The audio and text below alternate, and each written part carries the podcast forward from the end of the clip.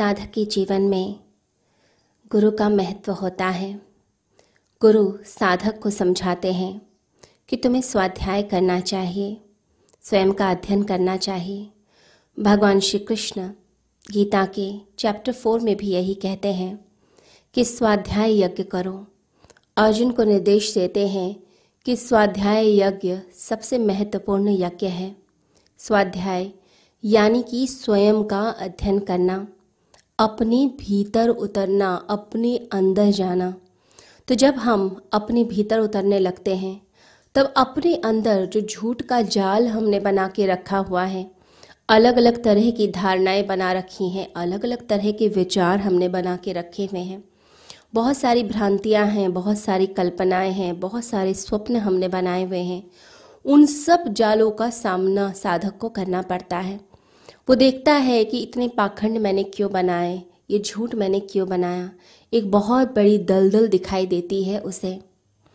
तो उसे लगता है कि इस दलदल से कैसे पार हुआ जाएगा? ये तो बहुत बड़ी दलदल है। तपस्वी वही होता है, जो अपने अंदर की इस दलदल के पार जाना सीखता है।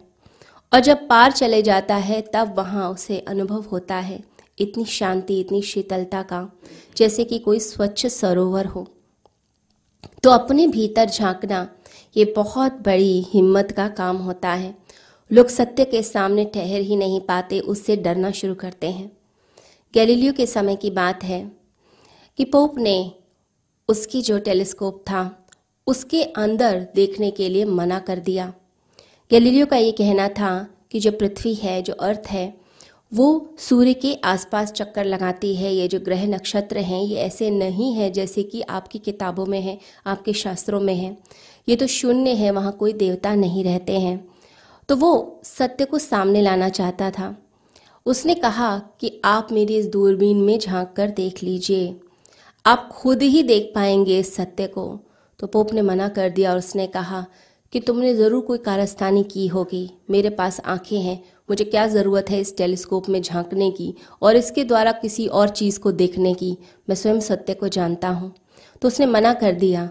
तो बड़ी ही हिम्मत का काम होता है कि हम अपनी अंदर के गुणों को, अवगुणों को देख पाएँ। अपने अंदर की सच्चाई को देख पाएँ। सच्चाई का जो परिचय है, सच्चाई का जो साक्षात्कार है, ये बड़ा ही मुश्किल होता है। तो ज़रूरी होता है साधकों के लिए कि वह पहले तो स्वयं का अध्ययन करें कि हम एक्चुअली में क्या हैं। हम किस तरह का व्यवहार करते हैं किस तरह के, के व्यक्ति हैं हमारी पर्सनालिटी क्या है। तभी तो वह आध्यात्मिक जगत में प्रवेश कर पाएँगे। जब कहा जाता है स्वाध्याय तो लोग सोचते हैं किताबें पढ़ना शुरू कर दो। कोई किताब पढ़ रहा है, शास्त्र पढ़ रहा है तो लोग कहते हैं वो स्वाध्याय कर रहा है। लेकिन स्वाध्याय यानी कि जो अपने अंदर की स्टडी है सेल्फ स्टडी है, वो है आपकी स्वयं की, आप ही जीवित शास्त्र हैं। लेकिन आप अपने आप को ही नहीं पढ़ते और सारी दुनिया की किताबों का अध्ययन आप कर लेना चाहते हैं। तो व्यक्ति अपने अंदर जाए, अपने आप को जानने का प्रयास करे। पर इसके लिए बड़ी ही हिम्मत की ज़रूरत है और वो जो हिम्मत होती है वो गुरु आपको प्रदान करते हैं। एक साइंटिस्ट ने एक प्रयोग किया। उसने कुछ मेंढक लिए और उन्हें उबलते हुए पानी में डाल दिया। वो ये देखना चाहता था कि दूसरे की बंधाई हुई जो हिम्मत होती है, दूसरे की दी हुई जो हिम्मत होती है, वो कितना काम करती है जब प्राणों पर भी कोई बात आ जाए। तो जब मेंढकों को डाला गया उबलते हुए पानी में तो कुछ देर तक वो स्ट्रगल करते रहे स्ट्रगल करते रहे। जब आखिरी में मरने का उनका समय आ गया तो फटाफट से उस साइंटिस्ट ने, उस वैज्ञानिक ने उन मेंढकों को बाहर निकाल लिया। अब मेंढकों को एक अनुभव हो गया था कि जब बिल्कुल मरने की घड़ी आ जाए और सांस टूटने लग जाए तो कोई बचाने वाला है। अब साइंटिस्ट ने क्या किया? जो गैर अनुभवी मेंढक थे, अब उनको पकड़ा। पाँच और मेंढक लिए।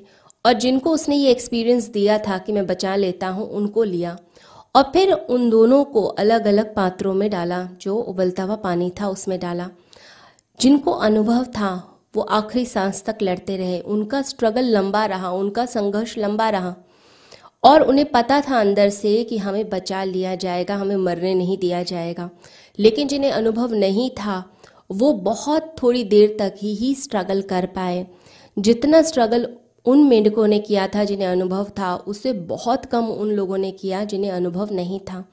तो व्यक्ति के अंदर अगर कोई बात बैठ जाए, कोई धारणा आ जाए, या फिर उसके अंदर कुछ ऐसी चीज़ आ जाए, एक अनुभव आ जाए कि बाहर से कोई बचाने वाला है, वो श्रद्धा उसके अंदर आ जाए, भरोसा जाग जाए तो व्यक्ति फिर बच जाता है। तो वो जो भरोसा होता है, वो हमेशा गुरु देता है। जो लोग बिना गुरु के निर्देशन में फिर स्वाध्याय यज्ञ शुरू कर देते हैं या फिर साधना शुरू कर देते हैं। फिर उनके लिए बड़ी मुश्किल हो जाती है क्योंकि एक दलदल में फंस जाते हैं। क्योंकि जब अपने भीतर झांकते हैं तो बड़ी हैरानी होती है कि हम ऐसे कैसे हैं? ये सब बातें मेरे अंदर कैसे चल रही है? अनकॉन्शियस माइंड तक जब पहुँचा जाता है तो इतना कूड़ा कबाड़ा अंदर दिखाई देता है। इतने तरह तरह के नेगेटिव विचार दिखते हैं कि स्वयं की असलियत व्यक्ति देख नहीं सकता। उसके पैर काँप जाते हैं, उसके अंदर से सब कुछ हिल जाता है, उसे लगता है कि इससे आगे मैं नहीं जा सकता। वो वहीं थम जाता है। वो आगे की यात्रा नहीं करता क्योंकि अंदर से इतनी हिम्मत नहीं होती। और अगर कोई थोड़ी सी आगे बढ़ता भी है, यात्रा भी करता है तो विक्षिप्त ही हो जाता है, पागल होकर ही वापस लौटता है। इससे बहुत सारे लोग जो बहुत ज़्यादा साइकोलॉजिकल प्रयोग अपने ऊपर करते हैं, अंत में ऐसा लगता है कि जैसे सब कुछ खराब ही अंदर हो गया, एक पागलपन, एक विक्षिप्तता अंदर आ गई है। तो जो आगे चलने की हिम्मत है, वो हमेशा गुरु देंगे स्वाध्याय में भी। तो इसलिए गुरु के निर्देशन में ही ये यज्ञ किया जाता है। कहते हैं, भगवान बुद्ध जो है, वो किसी गाँव की तरफ़ जा रहे थे। अब रास्ते में कुछ लोगों से पूछा, कितनी दूर है? उन्होंने कहा, बस दो मील का फासला है। अब दो मील चल लिए, फिर उनके शिष्य आनंद ने किसी से पूछा, कितनी और दूर है? उसने भी यही जवाब दिया, ऐसा चार पाँच बार उनके साथ हो गया। अब शिष्य आनंद को बहुत क्रोध आया कि यहाँ सभी लोग जो हैं, ये क्या झूठ बोलने वाले हैं? यहाँ के सारे लोग क्यों झूठ बोलते हैं? तब भगवान बुद्ध मुस्कुराने लगे और कहने लगे कि, ये लोग झूठ नहीं बोल रहे, ये हम पर दया कर रहे हैं। इनकी दया के कारण ही हम इतना चल भी पाए और ये बात भी सत्य है कि हम उस गाँव के करीब ही आते चले जा रहे हैं, उससे दूर नहीं जा रहे तो परमात्मा पास भी है और दूर भी है। पास तो इतना है कि उससे पास कुछ नहीं और दूर इतना है कि उससे दूर भी कुछ नहीं। कितनी भी यात्रा कर लो, परमात्मा तक पहुँच ही नहीं सकते, चाहे पूरे ब्रह्मांड की यात्रा कर लो। जो पहुँच गए हैं, उनके पास है और जो पहुँचे नहीं, उनके लिए तो बहुत दूर है। तो गुरु क्या करते हैं? गुरु जो शिष्य को हिम्मत बंधाते हैं, उसे बताते हैं, तुम चलते चले जाओ, तुम पहुँच जाओगे। और गुरु झूठ नहीं बोलते हैं, क्योंकि आपका जो पहुँचना है, वो आपकी खुद की काबिलियत पर, योग्यता पर और हज़ार कारणों पर निर्भर करता है।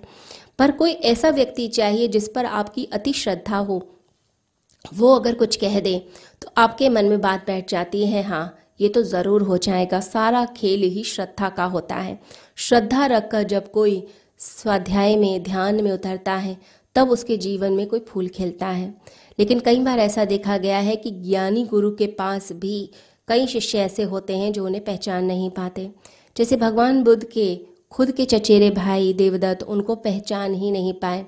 उन्होंने 500 शिष्यों को अलग कर दिया, एक गिरोह बनाया और उन शिष्यों को लेकर अलग हो गए और कहने लगे कि मैं खुद तथागत हो गया हूँ, मैं खुद बुद्ध हो गया।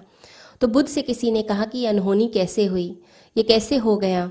तो बुद्ध ने कहा, बात 500 या 5000 शिष्य की नहीं है, बात है श्रद्धा की। अगर उन शिष्यों को मेरे प्रति कोई श्रद्धा नहीं है तो उनका मेरे पास रहना व्यर्थ है। और अगर श्रद्धा जो है बाहर किसी के ऊपर है तो वो श्रद्धा ही काम कर जाएगी। तो लोगों ने कहा कि वह देवदत्त तो अज्ञानी है। तो भगवान बुद्ध कहने लगे, बात ज्ञानी और अज्ञानी की है ही नहीं, बात होती है आपकी श्रद्धा की। श्रद्धा अगर आपके अंदर है तो आप फिर अस्तित्व की नदी में आप तैरते चले जाएँगे और अगर अश्रद्धा है तो किनारे पर ही अटके रह जाएँगे। तो जो व्यक्ति साधना करते हैं, जो स्वाध्याय करते हैं, वो अपने भीतर उतरते जाते हैं, लेकिन अंदर एक भरोसा रहता है कि कोई बचाने वाला है, कोई संभालने वाला है, कोई बाहर का सहारा है, और उस सहारे के कारण ही वो फिर अपनी साधना में गति करते चले जाते हैं। तो जब अपने भीतर उतरा जाता है तो समझ आता है कि मैं तो कभी जन्म लेता ही नहीं हूँ। मैं मरण धर्मा नहीं हूँ, मैं चिन्मय हूँ, मैं हमेशा रहने वाला हूँ। मेरा ना कभी जन्म हुआ, ना ही मेरी कभी मृत्यु हुई। जो कुछ होता है वो सिर्फ़ सतह पर होता है, यानी कि शरीर के तल पर होता है। मेरी आत्मा मेरी चेतना के तल पर ऐसा कुछ नहीं होता है। तो अपने आप को फिर व्यक्ति समझने लगता है, अपने आप को प्राप्त करता है। परंतु ये सारी साधना जो होती है, वो गुरु के निर्देशन में होती है। इसलिए अपने गुरु के प्रति श्रद्धा रखकर साधना के क्षेत्र में आगे बढ़ते जाना चाहिए। सभी को हरिओम